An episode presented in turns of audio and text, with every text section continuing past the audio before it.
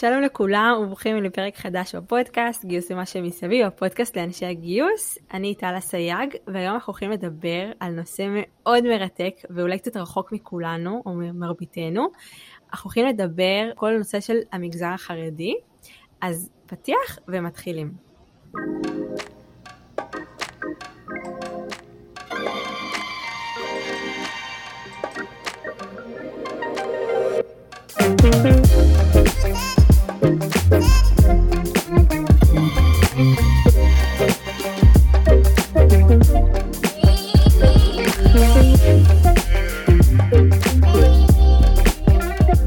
מדברים כל הזמן על דייברסיטי ועל הגוונה בביטוי העברי של המונח, וזה תחום כל כך רחב, וכדי לפרק את זה ולהצליח לגעת כמה שיותר ברבדים ובאוכלוסיות שונות, הפעם בחרתי להזמין אליי שתי אורחות מקסימות ומאוד מקצועיות לדבר על כל תחום של המגזר החרדי.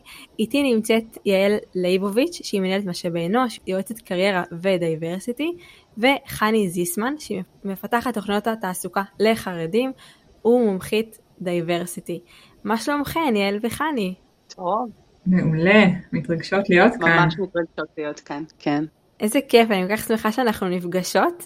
אז בפרק הזה אנחנו הולכים לדבר על מספר נושאים, אבל לפני כן חשוב לי שנדבר רק לרגע על התאיה קוגניטיבית שמאוד מעניינת ומעסיקה אותי, שזה בעצם קבוצת פנים וקבוצת חוץ.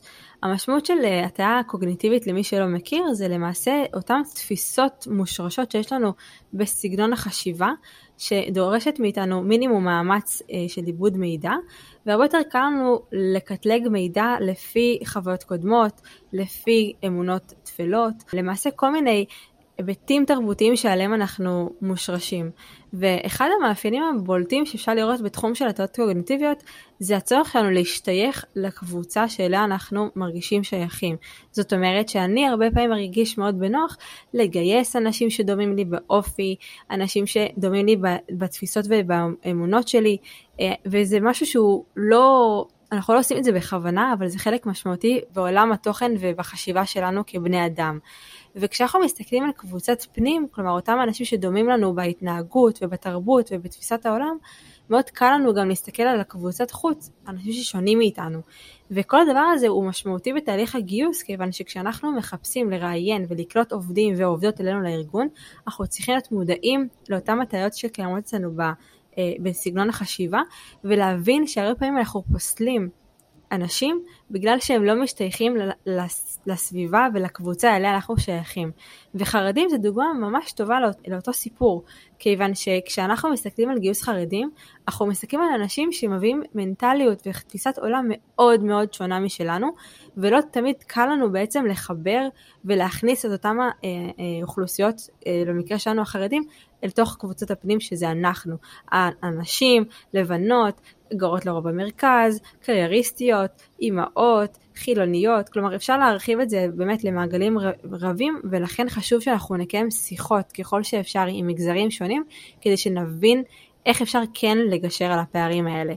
אז אני כן אשמח שחני ויעל תספרו קצת על עצמכן, ואולי איך, איך הגיע החיבור ביניכם, כי את יעל חילונית, חני את למעשה חרדית. אז איך נוצר החיבור ביניכן? אז ככה, איך הכרנו? בעצם חני ואני נפגשנו לפני יותר משש שנים, כשהנחנו יחד תוכנית מנהיגות תעסוקתית לנשים חרדיות אקדמאיות בשם מובילות. זה היה המפגש הראשון המשמעותי של כל אחת מאיתנו, עם לי עם אישה חרדית ולחני עם אישה חילונית, אז נספר את זה ככה תכף משני הצדדים. ובעצם די מהר הבנו שאנחנו... הדברים מאוד מאוד שונים ממה שיש לנו בראש. אולי ניתן לחני לספר קודם את הצד שלה. אז אני אספר קודם את הצד שלי. אז באמת יעל היא האדם הראשון החילוני שהכרתי באופן משמעותי ועמוק, וזה קרה בשלב מאוד מאוחר של החיים שלי, שזה אומר לפני שש שנים, ואני עכשיו בת ארבעים ושתיים, שזה לא מזמן, וזה בשלב יחסית מאוחר. עד אז הממשקים שלי, לא שהם לא היו קיימים, הם קיימים, אבל לא באופן משמעותי ועמוק של היכרות כל כך קרובה כמו שהייתה לי עם יעל. אז אני ברשותך אלך שנייה אחורה, לפני שאני אגיע להיכרות עם יעל, כדי שנבין מאיפה אני מגיעה אל אותה היכרות. אז אני חרדית, ואני גדלתי בבית חרדי, ואני מגדלת בית חרדי, מבטן ומלידה, בתוך המערכת החרדית הרגילה לחלוטין, ואני לומדת את מה שמלמדים אותי על החיים ועל העולם, והדבר שאני מאוד רוצה שיקרה, זה שיהיה לי בית של תורה, שזה בחרדית אומר שהבית שלי יתנהל ויתנהג, כמו בית שבו ראש הבית, שהוא בעלי בעזרת השם, ילמד תורה, יעסוק בתורה, ואני אהיה אחראית על החלק הכלכלי, ואני רוצה את הדבר הזה בכל מאודי. זה אומר, שמאחר ואני לא אדם מאוד צנוע, שאני צריכה למצוא עבודה טובה. וכדי למצוא עבודה טובה, אני צריכה לראות מה אני עושה, בגלל שכשאני סיימתי את ההכשרה שלי, למדתי הוראה, כמו תשעים אחוז אולי מהבוגרות החרדיות, ולא ממש מצאתי את מה שאני רוצה, וזה לא הספיק. בגיל עשרים ושלוש הייתי אימא לשתי בנות, בת שלוש ובת שלושה חודשים, ולא הצלחתי להחזיק את הבית כמו שרציתי, אז החלטתי שאני פותחת לבד עסק, לא ידעתי לקרוא לזה יזמות, לא ידעתי את המילים, לא ידעתי המשגה, לא ידעתי כלום, ידעתי שאני פותחת משהו שקשור בהוראה, ושהוא הולך לקרות בעיר הסמוכה, הסמוכה למקום מגוריי, שזאת מודיעין, אני גרה במודיעין עילית, שזה לא עם אוכלוסייה חרדית. וביום שסיפרתי את זה להורים שלי, הם באו אלינו עם הרכב שלהם, אנחנו לא היינו עם הרכב, לקחו אותנו את כל המשפחה הקטנה לסבא שלי, זיכרונו לברכה, שהיה כהן, שיברך אותי, ואני ממש זוכרת את האירוע, הוא שם לי ידיים על הראש ובירך אותי, שלא יקרה לי כלום כשאני יוצאת לעבוד עם חילונים, כשאני יוצאת לעבוד מחוץ למגזר החרדי, שאני אחזור הביתה בשלום, ואני, זה אירוע מכונן, אני ממש זוכרת את, ה, את התחושה, ואת ההבנה שאני הולכת למקום שהוא מסוכן, כנראה. זה אירוע אחד שאני רוצה רגע לספר אותו, כדי להבין מאיפה, מאיפה אני מגיעה. וכשאומרים חממה חרדית ויוצאים חוצה, זה באמת פנים וחוץ, הזכרת פנים וחוץ, יש פה פנים וחוץ מאוד מאוד חזק. ומאותו פנים אני באתי. אגב, אותו סבא היה גרפולוג, כחלק ממה שהוא עשה, הוא היה איש חינוך, והיו לו כל מיני כלים בארגז הכלים שלו, והוא, והוא היה גרפולוג, וכילדים היינו נורא אוהבים לרוץ אליו ולהגיד לו, סבא, תגיד לנו מה נהיה, ותגיד לנו עלינו, אתה יודעת, אנשים אוהבים את זה. והוא תמיד היה מסתכל על הכתב שלי, ואומר, חני, את תהיי מנהלת. ואמא שלי מיד הייתה אומרת אוטומטית, מנהלת משק בית. זאת הייתה התגובה האוטומטית שלה, וזה, וזה גם יכול אולי, עכשיו, מעולם אף אחד לא אה, חסם אותי, האטמוספירה בה גדלתי תמיד שידרה לי, את תהיי כל דבר שאת רוצה, אבל מצד שני גם היה איזושהי שמירה שהחלומות לא ילכו אולי למקום שהוא יכול להיות לי מסוכן. בסופו של דבר, כשיצאתי לעיר מודיעין, והתחלתי, הייתי כאמור צעירה, והתחלתי להיחשף לאנשים שהם לא כמוני ולא דומים לי, קיבלתי הרבה מאוד את האמירה של, את לא כמו כל החרדית, את חרדית רגילה, את לא בעלת תשובה, את בעלת תשובה, מה הרקע שלך?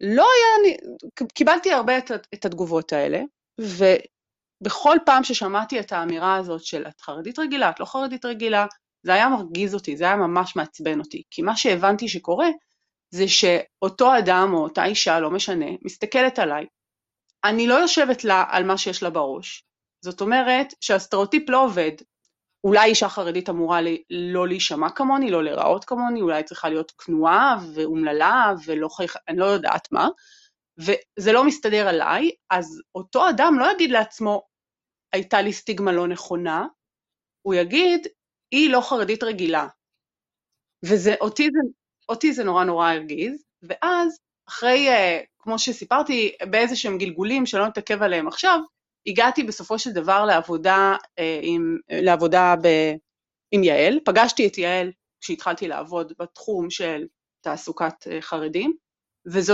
היה המפגש הראשון המשמעותי שלי, כמו שאמרנו, ואחרי חודש אולי שמעתי את עצמי אומרת ליעל, יעל את לא כמו כל החילוניות, יעל את, את חילונית רגילה, את לא, זה לא יכול להיות. וממש אני זוכרת את הדהמה של עצמי, שומעת את עצמי, שואלת את השאלה הזאת שכל כך לא אהבתי לשמוע, ותמיד האשמתי את מי ששואל אותי שהוא אדם סטיגמטי, שלא מכיר בזה שהוא רואה סטריאוטיפים, ועדיף לו לחשוב שאני לא כמו כל החרדים, על אף שאני מוקפת חברות כמוני ודומות לי, ושמתנהגות ונשמעות כמוני, אבל כשאני אומרת ליעל, יעל, את לא כמו כל החילוניות, אז אני מבינה פעם ראשונה את העומק של הדבר הזה. לגמרי. אני חושבת שהמילה את לא נראית כמו, זה האם-אימא של הסטיגמה, כי אנחנו מנסים סתכללה, ומנסים תמיד שכל מי שהוא שונה, יעשה את המאמץ להיות כמונו. ו... וכמו שאמרת, כשאת לא יושבת לי טוב על המשבצת של החרדית, או לחילופין החילונית, אז זה מאוד קל לשאול את השאלה אותי, שהיא בעצם באה לנסות לעשות לנו בכלל סדר בראש, עם מה שאנחנו רואים מולנו. אז אני חושבת שככה גם אם מישהו מקשיב לזה, ואולי עושה את זה לפעמים בלי לשים לב, או את לא נראית ערבייה, את לא נראית חרדית, את לא נראית רוסייה, לא חסר. זה, זה לא מתאים. אני רוצה להגיד כאן משהו, אני לא אספר כאילו איך אני הגעתי לעבוד במובילות, ואיך פגשתי איתך, אני, אני דווקא רוצה לספר משהו אחר, רוצה להגיד בעצם קודם כל תודה לחרדים, וספציפית תודה לאנשים חרדיות, כי אני חושבת שרק מלפני שש שנים בעצם, כששש, שבע שנים כבר, שהתחלתי לעבוד עם נשים חרדיות, בעצם התחלתי איזשהו תהליך מאוד מאוד מעניין עם עצמי, שמתנפצות לי המון המון אה, עטיות, אה, מחשבות אה, והרגשות לגבי אנשים שמתבדות כל יום, ומתגלות כלא נכונות, ומתגלות כיכול להיות שקראתי דברים מסוימים, יכול להיות ששמעתי דברים מסוימים, יכול להיות שהמוח שלי מכל מיני מקומות שאב מידעים כאלו ואחרים, שברגע האמת מתגלים כלא נכונים, ויש מציאות שהיא שונה ממה שיש לי בראש. ואני חושבת שאחת התרומות המשמעותיות של העבודה עם נשים חרדיות אצלי בחיים, זה באמת איזשהו מסע שהוא ממשיך מבחינתי גם היום, להבין שהתהליך הזה של לתייג את כל מי שלא קוראים לו יעל ליבוביץ' בכל מיני סימונים כאלו ואחרים, רק כי לא קוראים לו יעל ליבוביץ', הוא חזק מאיתנו, הוא חזק ממני, הוא מהיר ממני, וכשאני מתחילה להביא את זה להכרה שלי ולתשומת לב שלי, אז המצבים מתחיל, מתחיל בפוטנציאל להיות יותר טוב. ואם אני חושבת על זה עלינו כאנשי גיוס ומשאבי האנוש, ואני חושבת על לוחות הזמנים והיעדים שאנחנו נתונים בהם בתוך ארגונים, ועל המציאות שהיא באמת באמת חזקה מאיתנו ואינטנסיבית מאוד, כאילו על פניו אנחנו באיזה מקום ללא מוצא כזה, של כאילו נכפה עלינו ככה לתפקד, כי, כי הדברים צריכים לקרות מהר, ומהר יכול לקרות רק שאני טק, טק, טק, טק, הולך עם הדיפולטס שיש לי בראש, כי הם הכי מהירים, אבל אה, להתחיל לשאול שאלה, או להתחיל להטיל משהו בספק, זה מעריך את הזמן. זה מעריך את הזמן, אבל זה מייצר דברים כל כך מדהימים, אה, ויכול לפתוח את המציאות שלנו, המציאות חדשה לגמרי, ואני כל כך אוהבת, כאילו הרגעים שאני אוהבת זה הרגעים, שאני כל פעם מגלה שזה לא כמו שחשבתי, וזה קורה לי לא רק עם חרדים, זה קורה עם כל אדם שאני אומרת לעצמי בפנים, הוא כזה והיא כזאת והיא בטח כזאת, זה לא ככה. הדבר, אולי התחושה המרכזית ש, שמילה אותי, כשהבנתי שיעל היא חילונית רגילה, זה חרדה. כי אם יעל היא חילונית רגילה, אז מה ההבדל בינינו? מה הופך אותי למי שאני? אם היא אדם, בעצם כל הסטריאוטיפים שהיו לי עליה, זה דברים שהגעתי איתם. והדברים שהגעתי איתם הם שהחילוניות היא פחות טובה מהמקום שאני נמצאת בה. ואז אני מגלה שזה ממש לא ככה. אבל אם זה לא ככה, ואני יודעת שאני חיה כמו שמי שברא את העולם רוצה שנחיה פה, אז מה ההבדל בינינו? ואני חושבת שהתהליך של להבין שעדיין יש הבדלים בינינו, הוא חשוב לא פחות מלהבין שאנחנו גם כולנו בני אדם. ואסור מאוד מאוד מאוד, אסור, ממש צריך להיזהר מלהשטיח את זה. כי כשאנחנו אומרים פנים וחוץ, יש פנים וחוץ. זה קיים, ולפעמים כשאנחנו פוגשות אחת את השנייה, הסטריאוטיפים לא נעלמים. הם לפעמים אפילו מתחזקים במובן מסוים. מה שכן קורה בתחושה שלי, בחוויה שלי, זה שכשאנחנו מכירות את האנשים שמאחורי הסטריאוטיפים, השיח הופך להיות אחר. כי גם אחרי ש... אני מכירה את יעל, יש דברים שאני לא מסכימה איתה, ואני אמשיך להתפלל עליה שתתחתן כבר ודי, נו, קדימה, זאת אומרת, אני לא אבין את הרווקות הזאת, יעל, ואני אמשיך אולי לחשוב שהדבר הנכון, אולי הלוואי, שתתקרב למקורות וליהדות, והיא תגחך ותגיד, תהי בריאה, וזהו, בסדר, הכל בסדר, אבל המקומות האלה הם לא נמחקים. מה שמאפשר לנו להסתכל מעבר לסטריאוטיפים זאת ההיכרות האישית. זה לא תמיד מוחק אותם. זאת אומרת, זה לא מוחק את המקור שלהם. לפעמים באמת אנחנו, יש לנו פערים, והפערים נשארים והם חזקים. וזה לא רק בואו נדבר ונכיר והכל יסתדר. אז בוא טיפה ננסה אנחנו שלושתנו ביחד לפרק את זה ולהבין יותר מה עומד מבסיס הפערים האלה בינינו. האמת שדווקא מעניין אותי לשמוע אתכן, בגלל שהאדם המגייס, האדם החילוני הלבן התל אביבי המגייס, שיעדיף את הדומים לו, כנראה שכשאנחנו נהיה הרוב במדינת ישראל, ונלמד איך עושים גיוס לחילונים, הפוך, אז השאלה תהיה הפוכה, ולמעשה כרגע הרוב הקובע נמצא בצד השני, ובצד השני קיימים הסטריאוטיפים והחסמים מלגייס חרדים וחרדיות, אגב כשאומרים תעסוקת חרדים זה בעיקר תעסוקת חרדיות, ומדברות לפחות כרגע, זה בעיקר נשים חרדיות, אין הרוב, ואני רגע מחזירה את השאלה אליכן, אני אגיד מה אני, איך אני רואה את הדברים ומה אני חושבת, אבל יש כאן גם תפיסות, שנמצאות בצד הלא חרדי, מול החרדים. אז אני, אני אשמח, כי זה גם אולי קצת יעשיר לנו את השיחה. אני, מעניין אותי לשמוע, מה הסטריאוטיפים שיש אצלך למשל? אז אני יכולה להגיד קודם כל שגיסתי חרדית, והיא מהנדסת תוכנה, אז אני קצת ככה נחשפתי ויצא לי להכיר, אבל אני מרגישה לפעמים שיש מאוד את ה... כל הנושא של שאלת רב, ו... בעזרת השם שאני אעשה, וכאילו בסוף מה שהוא יחליט אני אעשה, או כאילו המיקוד השליטה החיצוני הזה, שלקחת, להסיר את האחריות כביכול ממני, שאני לא זאתי שמחליטה על כלום, הוא קצת לי יושב לא נגיד בנוח, על זה שאני לא יכולה להחליט על החיים שלי, כי יש מישהו אחר שמחליט על החיים שלי, שזה כביכול בורא עולם, ואני צריכה לשאול רב, שהוא יחליט בשבילי איך לקרוא לילדים שלי, או איפה לעבוד, זה נגיד משהו שלא מסתדר לי, כי הרי אנחנו מאוד מאמינים, וגם מסתכלים על זה בתהליך הגיוס, איך אנחנו עושים תהליך של רטרוספקטיב עם עצמנו, איך אנחנו בודקים את עצמנו, איך אנחנו מקדמים את עצמנו בתהליכי העבודה, כלומר הרבה עבודה של מיקוד שליטה פנימי, בהסתכלות היותר חילונית. אז אני יכולה להגיד על זה תשובה בשני היבטים. אחד, שככל שאת מכירה יותר נשים חרדיות, את מגלה כמה הן נשים חזקות, עם... עמדות מאוד מאוד נחרצות, עם יכולת קבלת החלטות מאוד מפותחת, ולפעמים בגלל שהן מפרנסות יחידות, ובעצם הכוח והכסף נמצא אצלן, הן נשים סופר סופר חזקות, וכשהן צריכות, או אני אדבר שנייה בשם עצמי, כשאני נמצאת בסיטואציה שבה אני צריכה, לשאול, מחליטה שהדבר הנכון הוא לשאול, זה נקרא דעת תורה, בסדר?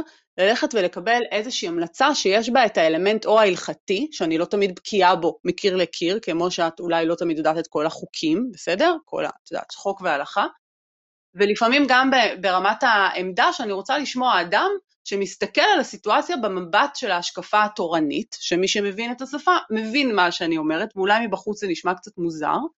לפעמים כשאני מוצאת עצמי בסיטואציה הזאת, אני ממש צריכה להכפיף ולכופף את הרצון שלי להחליט לבד, זה לא שאין לי את האפשרות, אני לחלוטין יכולה להחליט לבד, אני לא צריכה שאף אחד יגיד לי מה לעשות, אני יודעת גם מה אני רוצה לעשות, אבל מאחר ויש לי עוד רצון, שהוא לעשות את הדבר הנכון, באופן שמתאים לתפיסה הדתית שלי, אני, אני ממש מרגישה איך אני מכופפת את היכולת הזאת, כמו שהאדם חילוני יכול להבין שאנחנו לפעמים מכפיפים את עצמנו מול החוק. על אף שאנחנו לא מסכימים איתו, ולא צריכים אותו, ומרגישים שהוא מיותר. אז קודם כל להבין שזה ממש לא בהכרח מראה על בעיה, על מיקוד שליטה חיצוני, בסדר? זה דבר אחד. דבר שני, שמאוד חשוב לי תמיד להגיד שכשאני מדברת על נשים חרדיות, אני רוצה לסייג את זה, כי אני יודעת מה אני, ואני יודעת מה הסביבה שלי, אבל זה אין, אין מקשה אחת, זה מאוד מאוד מגוון, יש גם בהחלט לפעמים אנשים שנהנים וטוב להם להשליך את כל ההחלטות על אדם חיצוני, יש את זה בכל חברה, אם אצלנו זה רב, אז במקום אחר זה יהיה, אני לא יודעת, היועץ, הפסיכולוג, היועץ התעסוקתי, אימא, אחות, חברה טובה, תגידי לי מה לעשות, תגידי לי מה לעשות, תגידי לי מה לעשות, יש בכל המגזרים, בסדר? ואנחנו בהחלט, יעל ואני פוגשות בתוך קבוצות שאנחנו מנחות, נשים, שהאמונה והביטחון, או להישען על, על רב ועל דעת תורה, זה בעצם פסיביות שמתחפשת לאידיאולוגיה, או קושי בקבלת החלטות שנוח לה, את יודעת, לעשות מכבסה לשונית כזאת, ולהגיד אני פשוט, מה שיגידו לי אני עושה, או אני סומכת על הקדוש ברוך הוא. גם זה קיים בהחלט, אבל זה לא רק זה. מדהימה, ממש. אז מגיעה לה היא מועמדת לראיון, כשתהום תרבותי מפריד בינינו, ומן הסתם התשובות שתיתן לי יהיו קשורות לעולם תוכן שלה, ואני מן הסתם מנסה להכניס אותה שוב לשטן של התשובות שאני מצפה לקבל.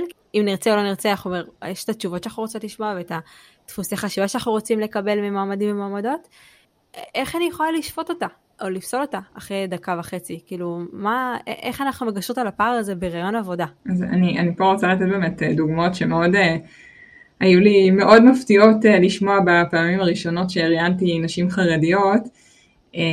למשל, יש את השאלה שאנחנו מאוד אוהבים לשאול, יש לנו שאלות שאנחנו שואלים הרבה פעמים בראיונות ומצפים לתשובות מסוימות, ופתאום אנחנו שומעים תשובה קצת אחרת, זה מאוד מאוד מפתיע. למשל, השאלה, ספרי לי על פרויקט שאת גאה בו במיוחד. ואנחנו באמת מצפים לשמוע איזושהי תשובה שקשורה בפרויקט שעשינו, ויוזמה שהייתה לנו במקום עבודה, ומשהו חדשני מחוץ לקופסה, ופתאום שאנחנו שומעות תשובה של, הפקתי מסיבת יום הולדת שישים לאבא שלי, אז כזה, אני לא יודעת בהתחלה מה לעשות עם התשובה הזאת, ואיך להתקדם מכאן, אבל מרוב שזה מפתיע, אז זה מתחיל לסקרן. עכשיו, כאילו, אם, אם ניקח את זה למקום של עוד שאלה אחת קדימה, למשל, כמו, מה, מה גרם לך לבחור דווקא את הדוגמה הזאת, מה היה שם שבעינייך הפך את זה למשהו כל כך משמעותי עבורך, שזאת הדוגמה שאת מביאה. אז פתאום נגלה, בזום אין, נגלה שיש שם עולם שלם ש... של המון המון פרטים שיכולים להעיד על המון כישורים. למשל, כשאנחנו שומעים שאותה מועמדת היא בחרה שיש בה המון המון ילדים, כאילו זה שנים עשר ילדים, ולרובם יש טלפונים כשרים, זאת אומרת ללא קבוצת וואטסאפ, אוקיי? אז כאילו להרים יום הולדת שישים במשפחה כל כך גדולה, שנמצאת בהמון מקומות בארץ, וזה לקיים איזושהי שבת, סוף שבוע באיזשהו אזור בצפון. להבין שהיא צריכה לבד לבשל עשרה סירי חמין לגדוד כזה משפחתי, לתאם את הכל בטלפונים כשרים, להשתיק את כל הילדים שהם נפגשים בשבתות ומדברים עם המשפחה. ועוד המון המון תאומים, לוגיסטיקות, ממש הפקת אירוע מטורפת, באמת סקיז שמפיקת אירועים, אחראית רווחה או המון המון דברים שיש כאן, אז פתאום אפשר להתחיל לחפש שם ולמצוא את הסיפור האמיתי, או ששמעתי על מסיבת אותיות למשל, נגיד דברים שבאמת אין לי מושג מה הם אומרים ומה המשמעות, אבל זה היה עוד שאלה, וכשחני ואני אומרות ככה לארגונים שאנחנו עובדות איתם, אנחנו באמת מייעצות מלכתחילה אולי, לשאול את השאלה, פשוט למקד אותה לקונטקסט התעסוקתי. זאת אומרת, ספרי על פרויקט שאת גאה בו מעולם העבודה. ואז ברור שאני הולכת לדבר, אם זה חשוב לי כמובן, לשמוע את זה מעולם העבודה. כי לשמוע באמת תשובות כמו שהבן שלי יסיים את הש"ס, ואת לא מבינה מה זאת אומרת לסיים את הש"ס, אם זה מפלגת ש"ס, שנת הש"ס, מה זה אומר, ואז כשאת חוקרת ומבינה שזה ששת סדרי משנה, שזה נגיד משול לזה שהילד בן תשע עשרה ומסיים את הש"ס, זה אומר שהוא כאילו סיים עכשיו דוקטורט, אז זה חגיגות על חגיגות, וזה אורחים, וזה אולם, וזה כאילו אירוע הכי מכונן ומשמח, אז פתאום אנחנו מבינים שאנחנו מדברים בשפות שונות. אבל את יודעת, יעל, את, מה שנשמעת מהדוגמה האחרונה של הבן שלי יסיים את הש"ס, זה הרבה פעמים מגיע כתשובה לאיפה את רואה, מה החלום הכי גדול שלך, או איפה את רואה את עצמך בעוד חמש שנים, ואז אני אגיד בעזרת השם סבתא לנכדים, כי הבת הגדולה שלי בת עשרים ואחת, ואז מסתכלים עליי ואומרים לי, אבל בת כמה היית כשיה... לא אומרים את זה כי אסור, אבל זאת השאלה בעיניים, היית בת שתים עשרה כשילדת אותה? אז, אז כן, הדברים האלה הם בדרך כלל נמנעים, כשכמו שיעל אמרה, השאלה נשאלת בקונטקסט תעסוקתי, וזה זה טיפ מאוד מאוד פשוט, כי באוזן החילונית מאוד ברור, גם למרואיין וגם למראיין, שהשאלות הן תמיד בהקשר מסוים, אבל אני שמגיעה מעולם שאין לי שום מודל ההורים שלי לא עבדו בעבודות, בטח לא מחוץ למגזר החרדי, אבל גם לא עבודות שהן מעבר לעולמות הוראה והדרכה ודברים מהסוג הזה, חינוך, בסדר? אז אין לי בכלל את השפה ואת ההבנה, והרי כולנו יודעות שגם בתוך רעיונות, לפעמים יש שמאל תוקים, ואם את מראיינת מישהי תל אביבית, את גם יכולה לשאול אותה שאלה שהיא לא בדיוק בקונטקסט תעסוקתי, אז אני כחרדית נכנסת למקום הזה ושואלים אותי מה שלומך, כאילו, בעצם. אני לא תמיד מבינה שהשאל, מה השאלה רוצה לשאול אותי. אני זוכרת מהרעיון הראשון שלי, שהיה במקום חרדי, הייתי מאוד מאוד צעירה, לאיזה משהו פה בעיר שאני גרה, והוא שאל אותי המראיין, תגידי לי, כנראה אותו כן לימדו לראיין, הוא היה חרדי, אבל הוא שאל שאלות מעולם הראיונות, והוא שאל אותי, למה את ולא אחת מאלה שמחכות פה מאחורי הדלת? למה את? ואז אני אמרתי, לא יודעת, לא, אולי לא, אולי באמת יש שם מישהי שיותר מתאימה ממני, לא, לא, כאילו, עכשיו, מה, לא, היה, לא הייתה לי שום הבנה ושום הכנה, ואני באמת חושבת שאם לי היה את מה שאנחנו יודעות היום לתת לנשים צעירות חרדיות, היו נחסכים ממני הרבה כאבי לב ו- ו- וכל מיני תהיות בדרך, אבל זה מגיע ממקום של ערך מאוד ברור, שמה שמגיע לי יגיע אליי, ואתה, אדוני המראיין, בכלל לא זה שקובע אם העבודה תהיה שלי או לא. יש בשמיים אלוקים, והוא מחליט איזו, האם אני אקבל את העבודה או לא. ומאותו מקום של אמונה בהשם, לפעמים גם אנחנו לא נעשה משא ומתן במיוחד על שכר, בגלל שכתוב שמזונותיו של אדם נקבעים לו מראש השנה לראש השנה, הכל משמיים. למה אני צריכה לבוא לבקש משהו בכלל? זה בכלל לא אתה... עכשיו תחשבי שלפעמים המסרים האלה גם עוברים מהעובדות אל הבוסים או אל הבוסיות, ואז איך אוכלים בכלל את הדבר הזה? אני חושבת שאנחנו צריכות רגע ללכת אחורה, גם יעל וגם אני, ולספר לך שאנחנו גילינו בהדרגה שאנחנו דוברות שתי שפות, ממש, ואנחנו ממש רואות עצמנו היום כמנועי תרגום אנושיים של טרנסלייט חרדית חילונית, כי יש פה שתי שפות, לא רק טרמינולוגית, שיש גם המון פערים טרמינולוגיים ו... תכף ניתן לך קצת דוגמאות, אבל זה גם בעומק של הדבר, כי גם כשאנחנו שואלות שאלה שמורכבת מאותם המילים, מה החלום שלך, את שומעת משהו אחד, אני שומעת משהו אחר, והתשובות מגיעות מעולמות שונים לחלוטין. אז למשל, אני זוכרת שחני ואני ניסינו לתאם פגישה בינינו, פגישת עבודה בימים הראשונים שהתחלנו לעבוד ביחד, ו... אמרתי לחני שבימי שני אני כל היום בפגישות ואין לי זמן, ומבחינת חני מה שהיא שומעת, כאילו יודעת שאני רווקה תל אביבית, מה עוד רווקה תל אביבית יכולה לעשות בימי שני, אני לא יודעת למה בימי שני, אבל חוץ מלהיות בפגישות, שפגישות בחרדית, זה פגישות שידוכים, ברור שאני בדייטים כל יום שני, מהבוקר עד הערב, כי אין לי משהו אחר לעשות בחיים, ועוד שלי זה ברור שאנחנו מדברות על פגישות עבודה, או למשל שחני אמרה לי על הבת שלה הגדולה, היא אמרה לי בהתחלה שהיא לא שומעת, ונורא נבלתי, כאילו אמרתי, מה, וואו, יש לה בעיית שמיעה, כאילו, פתאום חני רואה אותי מחבירה, והיא אמרת לי, לא, לא, לא, לא, הכל בסדר, היא לא, לא שומעת, הכוונה היא לשמוע בחרדית, זה, היא לא פתוחה עדיין לשמוע הצעות שידוכים, והיא לא צריכה להגיד את כל המשפט שהיא, לא שומעת הצעות שידוכים עדיין, הכוונה היא כמו לרוץ לכנסת, לא צריך להגיד לרוץ לכנסת, אומרים פשוט לא, הוא, הוא לא רץ השנה. כאילו, ברור שהיא לא שומעת. מזל שיש את שטיסל ושבבניקים בטלוויזיה, כדי שקצת נוכל להיחשף לדברים האלה גם משם, אם לא אתן. פה זה, חני עושה ייעוצים היום לסדרות ישראליות חרדיות. כן, זה באמת ההבנה שהטרנסלט הזה הוא במרחבים שונים ומגוונים, גם במרחבים תרבותיים ומרחבים של יצירה, יש המון המון מקומות שבהם צריך את ההנגשה הזאת ולהבין איך אומרים את הדברים, וזה מרתק, זה סיפור בפני עצמו שהוא מרתק, אבל באמת יש, יש המון המון פערים, אז אם נחשוב שנייה על ילד חרדי וילד חילוני שאומרים אבא בישיבה, איפה אבא הזה ואיפה אבא הזה?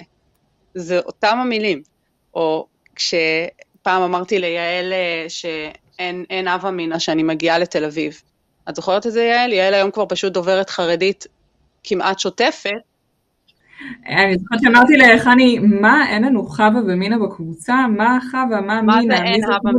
אין חווה מינה זה ביטוי בארמית שמגיע מהגמרא, והגמרא, כמו שהאנגלית זולגת לתוך העברית, אז גם הארמית זולגת לתוך החרדית, ואין אבא מינה זה ה-no way של הגמרא, אין מצב שאני באה לתל אביב, אז אני אומרת לה, אין אבא מינה, מה עכשיו אני, ואני לא שמה לב בכלל שאני משתמשת במילים האלה, כי זה חלק שהוא לחלוטין אינטגרלי בתוך השפה שלי, ואני צריכה להתחיל להיות ערנית לזה, כי אם נחשוב רגע על עובדת צעירה, שמגיעה לתוך ארגון, והמעסיקה שלה או מעסיק שלה, מאוד רגישים אפילו לתרבותית, ורוצים לא נעים להם לשאול, לא נעים תמיד להגיד, רגע, מה אמרת? לא הבנתי, זה לא נעים, ו- ואנחנו מאוד רוצות שיהיה נעים, אבל צריך לעשות את זה גם נעים, ואם אנחנו, אם, אם יגידו לי, ואני אוכל לומר, זה בסדר שאני אשאל אם אני לא מבינה משהו, אני רוצה להבין, וזה גם בסדר לשאול אותי, אם את לא מבינה משהו, זה מאוד מאוד מזמין, וזה פותח דלת,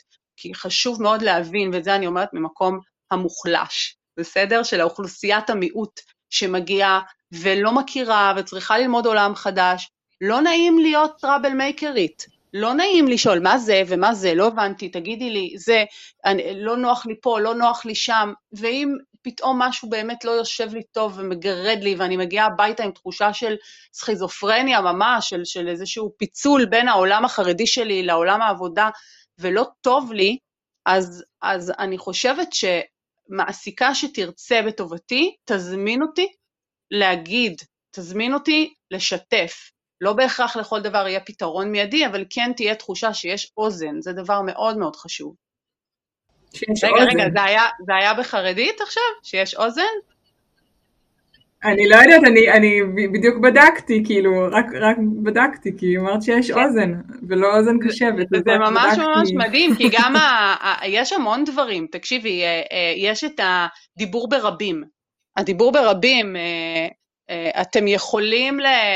מה, מה זה אתם? זה רק אני פה, למה את מדברת אליי ברבים? כי אתה גבר, ויש הרגל במרחק המגדרי, במה שאנחנו מורגלות, לא לפנות ככה, ויש יש נשים חרדיות שמספרות לנו שאפילו פנייה בשם הפרטי, שבתוך המגזר החרדי כמעט ולא קורית בין גברים שהם לא בני משפחה, לנשים חרדיות, ממש מפריע להם, ממש ממש קשה להם עם זה, שקולגה אומר, היי חני, בוקר טוב, קשה לי עם זה, או כמובן הדוגמה הכי, הכי שאיתה אולי התחלתי את העבודה שלי, שאומרים לי סופה שניים ולא שבת שלום, אני מרגישה שאני משתמדת עוד רגע, זאת אומרת, זה כל כך קיצוני, מה זה סופה שניים, זה כל כך כל כך רחוק מהעולם שלי, זה גורם לי לרצות לא לחזור לכאן יותר, כאילו מה יקרה לי אם אני אשמע את המילים סופה שניים, לא יקרה לי כלום באמת, אבל זה, זה, זה שם לי בפנים משהו, שאני חושבת שהחוויה שלי, כשאמרו לי סופה שניים, הייתה שאני, של פגיעה, של פגיעה רוחנית, זאת אומרת, היום שלא מפריע לי שאומרים לי סופה שניים, אני שואלת את עצמי אם הברכה ההיא של סבא שלי עבדה או לא. כנראה לא כל כך.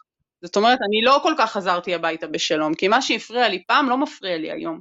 והדברים ש, שפעם עוד ככה גרמו לי לזוז באי נוחות בגלל המקום הרוחני שלי, בגלל המקום הדתי שלי, היום לא כל כך מפריעים לי. אז מה זה אומר? האם זה אומר שהשתלבתי ואני כבר יותר... מתקדמת, אני יותר ליברלית, אני במקום יותר טוב, או אני במקום פחות טוב, תלוי את מי שואלים, אפילו בתוכי תלוי את איזה חלק בי אני שואלת. וואו, זה כל כך, בחיים הייתי חושבת על זה, באמת, זה כל כך אה, רחוק, וכל כך לא מתכוון, ונדרשת פה אינטליגנציה רגשית כל כך מפותחת, ורק מודעות, מודעות ומודעות, חד משמעית. כי זה, אני בטוחה שזה לא נעשה מכוונה לפגוע, זה פשוט זה השיח, וזה השפה שאנחנו מדברים בחילונית.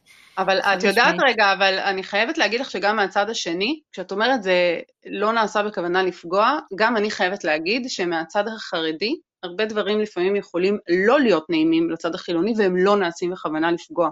כי זה נוגע בבטן הרכה, ודברים שנוגעים לנו בבטן הרכה, לפעמים מוציאים אותנו לא מבוסתות, לא נעימות, ממש משתבללות ו- ואפילו עוקצניות, ו- כי, זה, כי זה מפחיד אותנו. ואז יכולה להגיע תגובה אלייך, ממני החרדית, אלייך החילונית, שעושה לה תחושה לא טובה. וגם שם צריך את ההבנה ש- שזה לא מכוונה רעה, זה מחוסר אונים, מפחד, מתחושה שמשהו לא טוב קורה לי, ואנחנו יודעות כולנו שכשדורכים לנו על משהו שהוא מאוד מאוד חשוב לנו, או מאוד יקר לנו, אנחנו יכולות לפעמים להגיב בצורה לא, לא כל כך נעימה. אז, אז משני הצדדים צריך את הסובלנות וגם את ההבנה שאנחנו באמת לא רוצות לפגוע, אנחנו לא מתכוונות דרוך על אף אחד, ולפעמים זה פשוט קורה.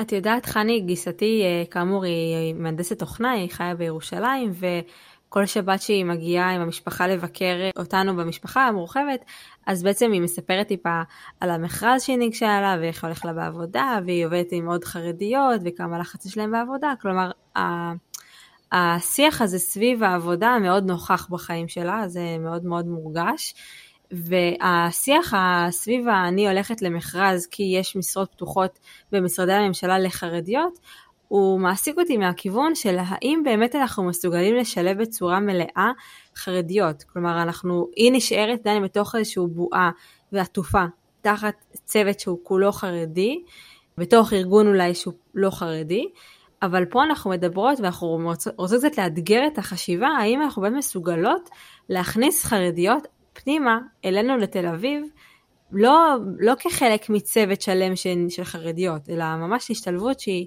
מלאה. את חושבת שזה באמת אפשרי? כשאני שואלת, כשאני חושבת על השאלה שלך, האם זה אפשרי, האם זה לא אפשרי, והפער הזה בין חממות לבין השתלבות מלאה, יש פה שני צדדים למטבע, כמעט כמו בכל דבר, לפעמים יותר משני צדדים, אבל יש נשים חרדיות שממש יעדיפו את סוג השילוב הזה, שהוא שילוב ששומר עליהן ונותן להן את האפשרות להיות מבודלות בתוך השילוב, ויש אחרות שירצו את השילוב המלא וזה גם יתאים להן, ובאותה מידה יש ארגונים ש- שהמודל הזה יתאים יותר, או המודל ההוא יתאים יותר. אני חושבת שאנחנו נורא נורא שואפות לטוב ביותר, שזה טוב, אבל גם דרגי, דרגות הביניים של השילוב, הם גם, זה גם טוב שהם יקרו, וזה גם הרבה פעמים הקפצה לשלב הבא. יש לי גיסות שהן בהייטק, והם התחילו מחממות כאלה, שפעמים אפילו קוראים לזה שוק עבדים, או whatever, איך שאנחנו קוראות לזה, עם שכר לא מספיק ראוי, ועם מודל לא מספיק, קצת נצלני, ומשם הם, הם לקחו את ההזדמנות הזאת, והתקדמו מאוד מאוד יפה, ככה שאני מהצד החרדי, רואה גם את ה... כשאני מנחה, וכשאנחנו מנחות נשים חרדיות, אנחנו אומרות להם, תיקחו כל הזדמנות שיש, ואחר כך תהיו פרואקטיביות, וקחו את עצמכם קדימה. אז לא, לא, האחריות לא נמצאת בצד אחד, האחריות נמצאת בשני הצדדים, וההצלחה של שילוב היא לא הצלחה לאומית, היא בסוף הצלחה של פרטים, ועוד פרטים, ועוד פרטים, ועוד פרטים, ועוד ארגון שעושה את זה טוב בדרכו, ועוד ארגון שעושה את זה טוב בדרכו האחרת, ויש לזה כל מיני תצורות, ומה שחשוב זה באמת לרצות שהדבר הזה יתקדם, וכל אחד עושה את זה בדרך קצת שונה, וגם העבודה שלנו היא לא גנרית, היא מותאמת לארגונים, וארגונים עושים את זה בדרכים שונות. אז אני אגיד שאנחנו, אנחנו עושות את זה שתינו, גם ביחד המון, וגם כל אחת במחוזותיה החרדיים, אגב, כי גם אני היום, כמו שחני אמרה, כדוברת חרדית שותפת, מוצאת את עצמי בסמינרים, ושתינו מרצות לנשים ועושות ייעוצים לנשים חרדיות שבעצם עושות להם מנטורינג תעסוקתי ומנגישות להם ישראלית, ישראלית וארגונית בעצם, כאילו מה זה שפה ארגונית, מה זה שפה ישראלית, כדי שיבינו מה קורה בצד השני, כי התרגום מבחינתנו חייב לעשות בשני הצדדים, אי אפשר לעשות עבודה בצד אחד בלבד, חייב להיות נכון, במקביל. והעבודה היא לא אותה עבודה. היא לא אותה עבודה, כי אם הצד החילוני, הצד החילוני שאולי מגיע מעולם הערבי וליברלי, בעמדותיו העמוקות, ירצה להכיר את התרבות. אני וחברותיי שמגיעות מהעולם השמרן והלא ליברלי, אנחנו נרצה להכיר את מה שרלוונטי לקונטקסט התעסוקתי. זה מה שיאפשר לנו וינמק לנו את העובדה שאנחנו יוצאות אל תוך עולם שיש בו גם סיכונים, ויש בו גם דברים שברמת העמדה העמוקה של כמעט הלכה, אני אומרת כמעט הלכה, כי אפשר להתווכח על זה, יש ערך ממש של לשמור על הבידול הזה, זה לא משהו שהוא רק, הוא נובע מאיזושהי התנשאות, שאנחנו הטובים ואתם הרעים. לא, זה נובע ממקום שאומר, שההתבדלות הזאת, ובחרדית קוראים לזה להגביע את החומות, ככל שהעולם יותר חשוף ויותר פרוץ, והכפר גלובלי הקטן, ואנחנו יודעות מה יש היום לילדים בני שתים עשרה בסמארטפונים, וכמה העולם הוא כזה, ככל שהוא כזה, כך אנחנו יותר ניזהר ויותר נשמר.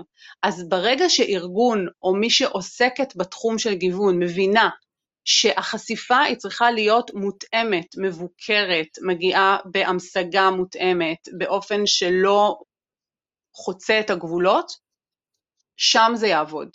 והמקום הזה דורש הרבה למידה, רצון טוב ולמידה, זה לא מאוד קשה, לפעמים אנחנו שוקלות, או, או לפעמים אנחנו חושבות מה קורה אחרי דיבור כזה, האם האמירה היא, עזבו זה מדי קשה, או האם זה מקדם או מעכב, ואני חושבת שאחרי כל הדיבורים, בסוף כמעט הכל יושב על תקשורת, על הקשבה ועל תקשורת.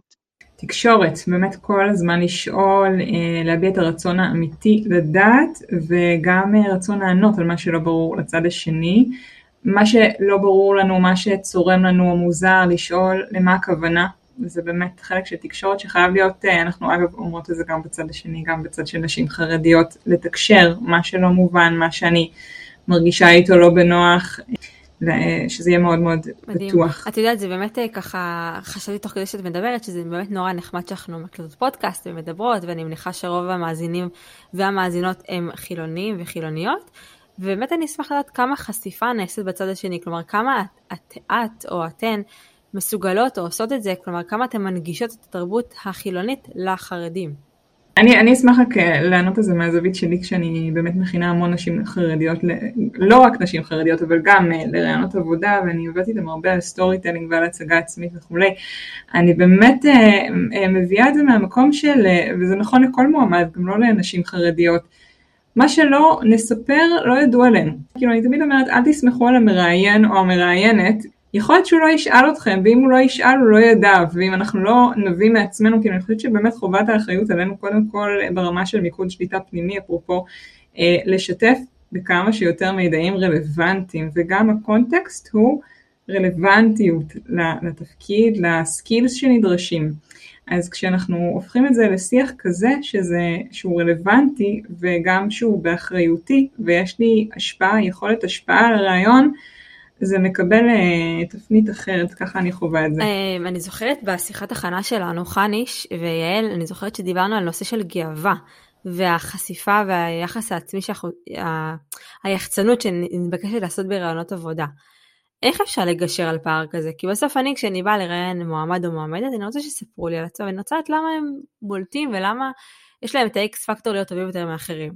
אז אם יש פה איזשהו היבט של, תכף תסבירי מה זה אומר, ענווה וגאווה אצלכם בקהילה החרדית, איך אתם מגשות על פער כזה בתוך תהליך רעיונות עבודה? אני יכולה להגיד לך על הנושא הזה של גאווה וענווה וצניעות, שבאופן כללי באמת מחנכים אותנו לערכים שבדיוק מה שאנחנו שומעים, שלא להחצין את עצמנו מדי, אגב גם גברים וגם נשים, כל אחד מהצד שלו, אבל בהחלט אצל האישה החרדית יש גם את האלמנט הזה של, של צניעות, וגם של לא להתכבד בקלון חברו, זאת אומרת, אני עכשיו אהיה על חשבון מישהו, ולא, כל מיני דברים שהם, שהם באמת מציפים ערכים עמוקים והרגלים של שנים, פלוס זה שאין בכלל את השפה הארגונית כמו שאמרנו, והמתכון הוא מתכון לרעיון מאוד מאוד אנמי, של מועמדת שלא מסוגלת לעוף על עצמה.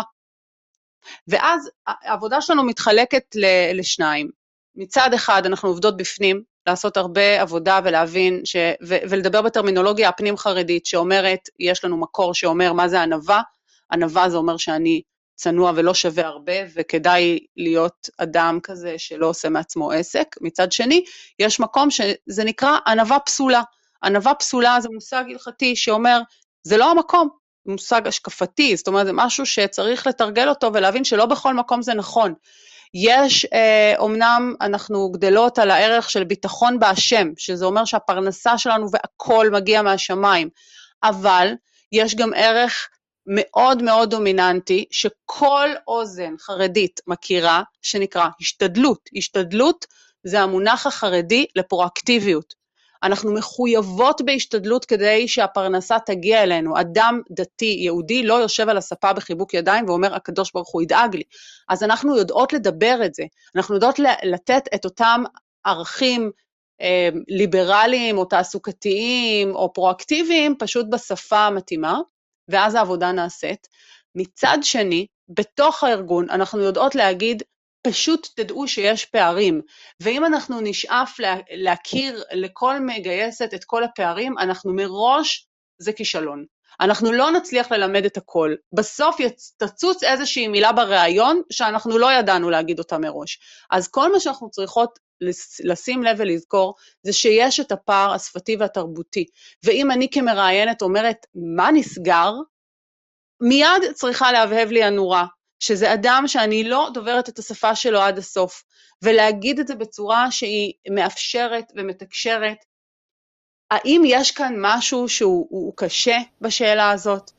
כשאני שואלת שאלה שבדרך כלל מרואיינים פשוט רק מחכים לה כדי לתת את הספיץ שלהם, ופה אני רואה שזה יותר מורכב, איך אני יכולה לדעת, אני רוצה להכיר אותך, יש פה משהו שצריך גישה קצת אחרת, ואנחנו גם מגלות, אגב, שזה בכלל לא רק עם חרדיות, כמובן, זה גם עם אוכלוסיות אחרות, זה חברה ערבית, זה יוצא אתיופיה, זה לא משנה, זה כל תרבות שהיא אחרת, זה פשוט קורב ומתנהג ונשמע אחרת, וזה נורא נורא חשוב לשים לב לזה. אז מה עושה עכשיו מנהלת משאבי אנוש, או מנהלים, מנהלות מגייסים, שרוצים לקלוט את, ה, את, את הסביבה החרדית? כלומר, אז רגישות לשפה, רגישות לפערים, למידת הפערים האלה, מה עוד צריך לעשות כדי שזה יצליח? זה, זה מאוד מאוד נכון, אבל עוד מילה אני רוצה להגיד שהיא נורא נורא חשובה. ככל, בכל מקום שאנחנו באות ונותנות מידע על המגזר החרדי, תדעו חרדיות הם ככה, יש לנו מצגות, יש לנו גרפים, יש לנו מידע, אינפורמציה, זה חשוב להכיר, אנחנו מדברות את הטרנסלט הזה, אנחנו מלמדות מונחים, אנחנו חושפות, מאוד מאוד מאוד חשוב לשים לב שאם אני מרגישה שאני יודעת חרדית, אני במקום לא טוב. זאת אומרת, לפעמים עדיף לא לדעת כלום, ולדעת שאני לא יודעת כלום, כי אז אני מראש מגיעה בעמדה של, בואי תגידי לי, תסבירי לי, לא הבנתי, במקום, לי יצא לשבת במקומות, מול אנשים שאומרים, כן, שמעתי שכל החרדים, אני לא חרדית כזאת, מה שאתם מדברים זה איזו קהילה נידחת באזור שלא קשור אליי בשום צורה, אני מכירה אותם בערך כמו שחילונית בתל אביב מכירה אותם, לא אומר עליי שום דבר, או, או, או אותה, אותה נציגה או נציג ששמעתם באיזה יום גיוון שהיה לכם, דיבר משהו מעולמות שלו, מהחוויות שלו, זה לא בהכרח מייצג אותי, אז באמת נורא נורא קשה ללמוד עולם שלם דרך אה, הרצאות או ימי חשיפה כאלה ואחרים, בסוף בסוף חשוב שבעיקר לבוא עם סימני שאלה ועם אה, קצת אה, טקטיקות של תקשורת שמזמינות להסביר, של, מזמינות את האדם להסביר את עצמו. ולא מזמינות אותנו להבין אותו. אף אחד לא צריך לשאוף להיות דובר חרדית, ממש ממש לא. צריך לשאוף להיות מקשיב טוב, להיות מקשיבה טובה. אני רק אוסיף שבאמת אם אנחנו נמצאים בסיטואציה שאנחנו כבר עובדים או רוצים להעסיק ונאמר או נאמרת איזושהי אמירה שלא ברורה לנו, פשוט אנחנו צריכים לשאול מה הכוונה, כלומר לא להסיק את המסקנות לבד, אלא פשוט לנסות רגע לשים את זה על השולחן, ופשוט לפרק את זה ולנסות להבין מה הכוונה, כדי שבאמת לא יהיה פה איזשהו קצר תקשורתי מעבר למה שהוא כבר יכול להיות קיים. כמעט כל דבר שאנחנו אומרות, בסופו של דבר מנהלת גיוס או מראיינת יכולה לפגוש משהו אחר לחלוטין. זאת אומרת שיש נשים חרדיות שיגיעו לתוך, ה, לתוך ראיון, דוברות את השפה, רעותות, מרשימות, מישהי שתראיין אותם, תגיד, מה אלה דיברו בפודקאסט שטויות, בסדר, אין קשר למה שאני פגשתי, בדיוק בגלל שיש רצף כל כך גדול, מגוון כל כך גדול, אי אפשר להשליך משום מקרה על שום מקרה, כן, צריך פתיחות, ולהגיד, ולא להגיד לאותה אחת שמגיעה, והיא נשמעת סופר תל אביבית, רגע, את לא חרדית רגילה, את בעלת תשובה, את חרדית, את לא נשמעת חרדית, זה בדיוק המקום הזה שבו יש הכל, פשוט תניחו לדברים להיות כפי שהם, וכשלא מבינים, כמו שלא מבינים אדם כשהוא כמוך, בסדר? כי הוא דובר טורקית, לא, לא בגלל שהוא כן חרדי, לא חרדי, פשוט לא מבינים משהו לשאול עליו, לשים סימני שאלה ולא סימני קריאה לכל הצדדים. טוב, אם אני אסיים ש"ס, אולי אני כן יכולה להגיד שאני דוברת את השפה, אבל לא משנה. אה, באיזה משרות אנחנו בעיקר נוכל לראות את, ה, את הבנות החרדיות משתלבות, גם את הגברים החרדים שכן רוצים ללכת ולהשתלב בשוק העבודה, באיזה משרות אנחנו בעיקר נוכל לראות אותם? אנחנו יכולות לראות באמת שינוי והתרחבות מגמות של מקצועות, ב...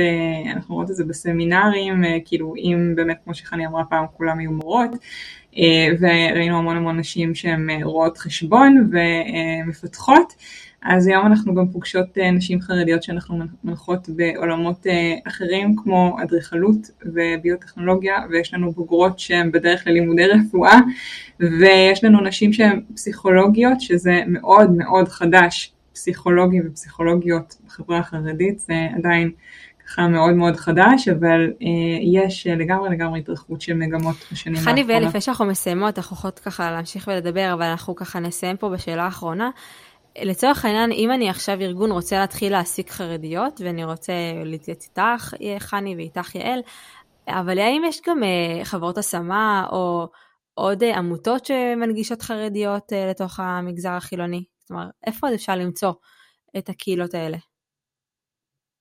כש, כשרוצים לגייס חרדים ברמה הכי פשוטה, קודם כל אפשר לעשות גוגל. להגיע די בצורה פשוטה למרכזים שעוסקים בהשמת חרדים, זה ממרכזי מפתח ועד פרויקטים שמפותחים בתוך הג'וינט, במשרד הכלכלה, בחברות שעושות השמה להייטק, בסמינרים, יש פרויקטים מאוד מאוד גדולים שעובדים, אפשר בקלות להגיע, גם אנחנו לפעמים מסייעות בחיבור למקומות האלה, זה לא מאוד מאוד מורכב, יש הרבה מאוד מיזמים שכל הזמן מנסים לעשות את העבודה הזאת, בכל שרשרת המזון של ההשמה, של הגיוס, של ההשתלבות בתוך העבודה, של מנטורינג, לאורך ההתפתחות התעסוקתית, מנסים לעשות הרבה, ותמיד גם יש עוד מה לעשות. אז טל, אם תרצי ברמה הספציפית, אני אשלח לך למייל. תשלחי לי ואני אשמח לשתף עם כולם דרך הפודקאסט, עם מי שמעוניין ורוצה. אני, נראה לי שאנחנו נסיים פה. אז תודה רבה, גם לך יעל וגם לך חני, שתרמתן מהניסיון שלכן ומהידע שלכם, פתחתם לי את הראש לגיוס מהמגזר החרדי, דיברנו ככה על כמה חשוב התקשורת, אז אני באמת מודה לכן על השיח הפתוח והכן, וגם לכם המאזינים, תודה רבה שנשארתם עד עכשיו להקשיב, אני מקווה שככה לקחתם נושאים מעניינים מתוך הפרק, כדי לחשוב עליהם ולקחת את זה קדימה אליכם לארגון. אז אני גם רוצה להגיד לך תודה רבה טל, ושמחתי להיות ותודה על ההזמנה, ואני מקווה שעשינו עוד צעד אחד בכיוון הנכון. טל, תודה רבה רבה על האירוח, מאוד מאוד שמחנו להיות כאן הערב. אז אני מזמינה אתכם, אם עוד לא הצטרפתם לקבוצת הפייסבוק, להצטרף לקבוצת הפייסבוק, גיוס מה שמסתביב, מקף הקבוצה, דודי רוג בסטרימינג השונים, ולפרק הבא שלנו אנחנו נדבר על איך פותחים סייט חדש לטובת התרחבות משלב הרעיון ועד המימוש.